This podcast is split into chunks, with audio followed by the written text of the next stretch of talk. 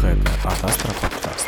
Більше статей та аналітики читайте на нашому сайті adastra.org.ua. Всім привіт!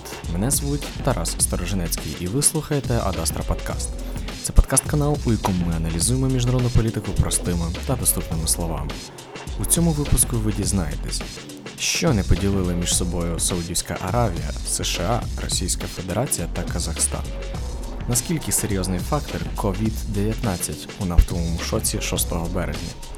Чи стане такий розвиток подій предвісником нової глобальної кризи? Заряджайтесь інформацією. Сьогодні у нас в гостях експерт аналітичного центру Адастра Фіалка Михайло. Вітаю, Михайло. Здравствуйте. Сьогодні ми поспілкуємося про нафтовий шок, який відбувся 6 березня. Ціни на нафту стрімко ввалились, курс рубля стрибнув з відмітки приблизно 65 рублів за долар до 75. А все це відбулось тому, що Росія не захотіла продовжувати домовленості по системі ОПЕК по видобутку нафти із Саудівською Аравією. Просте питання: в чому різниця між ОПЕК та ОПЕК По сути, это очень простой вопрос, но некоторые информационные агентства очень сильно заблуждаются, отвечая на него.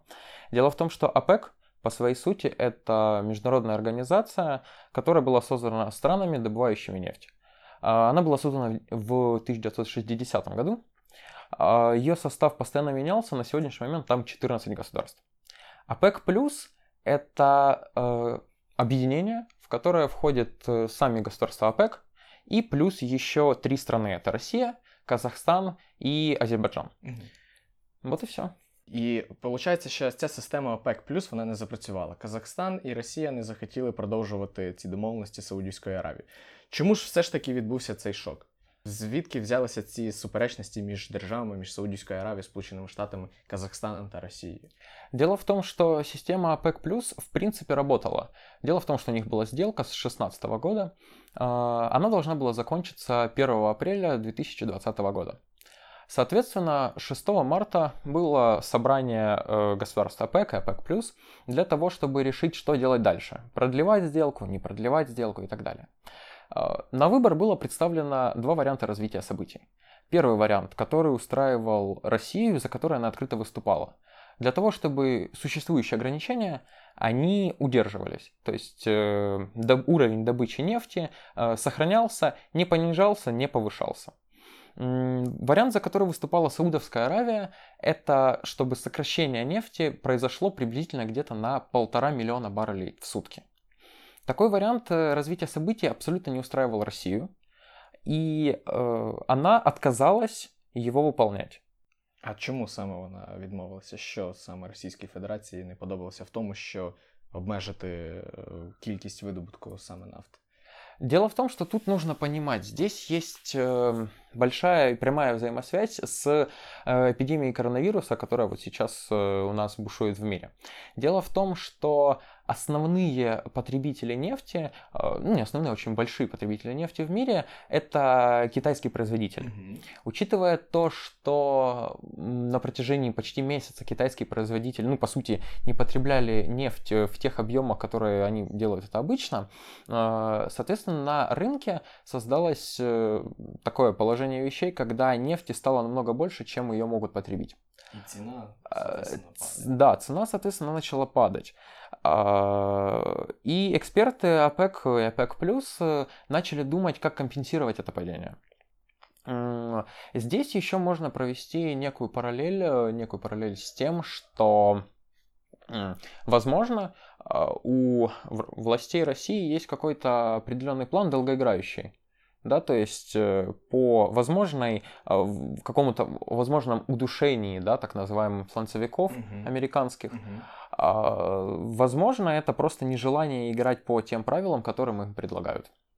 Ну окей, значить, Росія відмовилася зменшувати кількість видобутку Е, нафти. Це все було пов'язано з тим, що через епідемію коронавірусу більшість провінцій Китайської Народної Республіки скоротили своє виробництво, і цим самим ціна на нафту почала опускатися, адже з'явився великий надлишок е, саме нафти.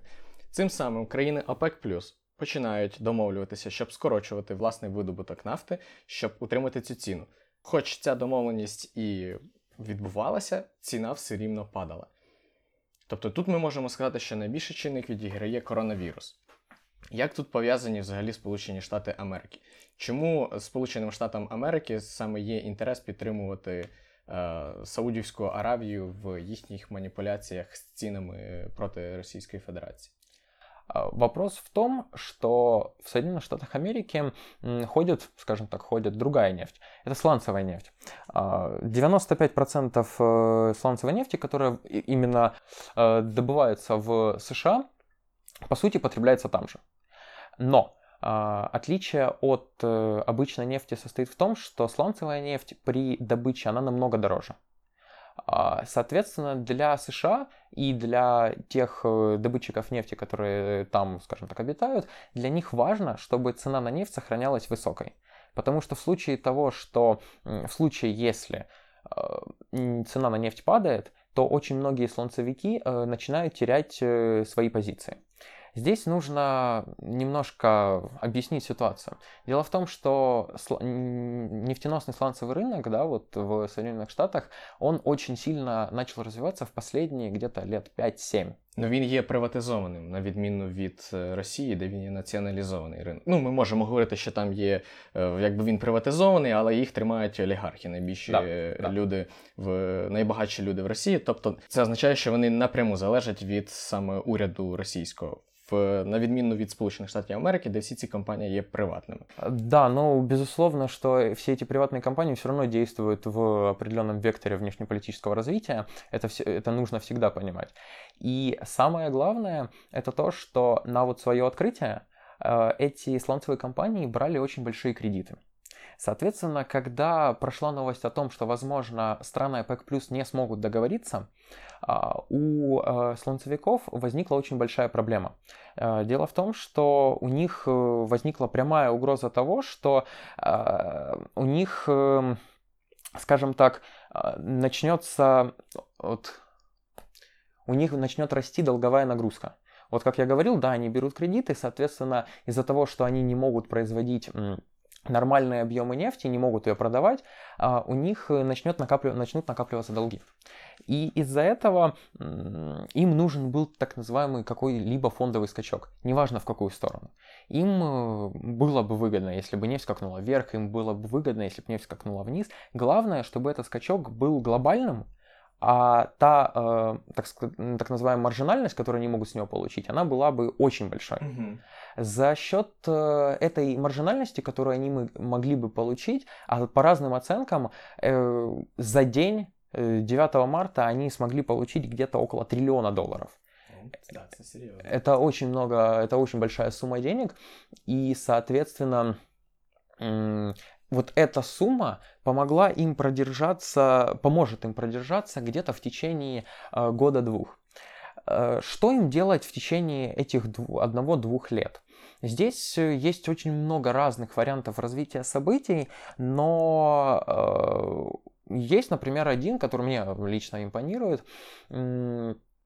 Есть мнение о том, что в течение этих лет США попытается усилить свое присутствие в Венесуэле, да, как они уже это пытались сделать ранее, э, поп- попыткой свергнуть, да, Мадуро. Все же они будут пытаться дальше продвинуть Гуайда, а, убрать Мадуро полностью с э, внутренней, внутренней политики да, Венесуэлы и взять под контроль вен- венесуэльскую нефть. И за это время они смогут потом просто отказаться от э, сланцевой нефти, которая является, ну, по сути, не всегда выгодной, э, тем самым обезопасив себя. Такий е, розвиток подій може призвести до дестабілізації ситуації в латиноамериканському регіоні. Але як, як думка така, як конспірологічна, то доволі цікаво і вполне возможно, ну, що, про що ми можемо говорити. Е, Сам цей обвал нафти він призвів до того, що обвал цін на нафту він призвів до того, що російський рубль стрімко піднявся відповідно співвідношенні до долара. Уряд Російської Федерації розумів, що може відбутися така подія. Вони ж, ну я думаю, вони чітко розуміють, що 30% е, економіки ВВП саме Російської Федерації складає е, видобуток е, корисних копалин саме в плані нафти, газу і так далі. Тобто, чому такий крок різкий відбувся від Російської Федерації, і вони навіть ну, не побоявшись цього різкої зміни ВВП, вони дозволили собі ігнорувати домовленості ОПЕК+. Давайте для того, чтобы ответить на этот вопрос, сначала разберемся с нек- некими теоретическими экономическими аспектами. Дело в том, что в бюджет, если мы берем Российскую Федерацию и Саудовскую Аравию, в Российской Федерации цена на нефть закладывается в бюджет плюс-минус где-то 40-42 доллара за баррель. Саудовская Аравия в свой же бюджет на 2020 год заложила приблизительную цену где-то 70-72 доллара. А, то есть получается, что для Саудовской Аравии жизненно необходимо, чтобы цена держалась приблизительно в этом диапазоне. А, дело в том, что а, за послед... по последним оценкам прогнозируемый дефицит бюджета а, Саудовской Аравии это приблизительно где-то 6,5-7,5% от ВВП. Для сравнения, этот дефицит в 2019 году был 4,6% от ВВП. А, но дело в том, что для Саудовской Аравии это положение вещей не является новым. А, у них э, в худшие годы дефицит э, бюджета был около 16%. Это первый момент. Mm-hmm. Второй момент. А, у Российской Федерации все абсолютно наоборот. Дело в том, что последние где-то лет 10 может 10-12, а, вся их э, внутренняя политика, да, она была направлена на то, чтобы минимизировать э, государственный долг. Но нужно понимать, что э, в условиях санкций, да, в которых Россия оказалась начиная с 2014 года, э, гособлигации, они не будут пользоваться на внешнем рынке большим спросом. Соответственно, для того, чтобы обеспечить, э, скажем так, э, выполнение каких-либо программ, э, России нужно рассчитывать только на свои ресурсы. Этих, эти ресурсы Россия будет брать из так называемого фонда национального бюджета, mm-hmm. национального благосостояния. Mm-hmm. По последнему отчету, а последний отчет публиковался 1 марта, фонд национального благосостояния Российской Федерации насчитывает около 8 триллионов рублей. А, плюс к этому всему нужно добавить то, что последние пару лет у Российской Федерации и существует такое понятие, как профицит бюджета. А, то есть это когда бюджет выходит, скажем так, в плюс. В 2019 году профицит бюджета составил 2 триллиона рублей а, уже получается, да, скажем так, 10 триллионов рублей свободных, скажем, средств. И плюс еще нужно понимать, что для России, опять же, а, характерно то, что характерно понятие неиспользованных бюджетных назначений очень сильно, и их размер никто не может вам, никто не сможет э, точно назвать, потому что ну, их просто посчитать довольно сложно. А, в, свое, в, ну, в то же время Саудовская Аравия будет э, пользоваться таким понятием, как э, внешние займы. То есть, э, учитывая то, что санкции, по сути, для, для Саудовской Аравии, она не в таком положении, как Российская Федерация, поэтому она может использовать внешние займы для того, чтобы покрывать а, вот этот вот дефицит бюджета. А, но проблема в том, что Саудовской Аравии эти деньги придется возвращать. И придется возвращать не себе, а другим людям ну, другим а, странам. У Российской Федерации в... есть подушка безопасности. Да. А у Российской Федерации в данном случае есть подушка безопасности. По оценкам э, правительства, да, во главе с новым премьером Мишустиным, mm-hmm. делало заявление о том, что вот этих денег, о которых я говорил, для выполнения всех бюджетных обещаний, для выполнения вообще э, всего плана бюджета России хватит по э, разным оценкам от 8 до 10 лет. Здесь получается, по сути, такая вот себе война на выживание. Э, и здесь Россия это явно не та страна, которая первым сойдет с дистанции. Это нужно понимать.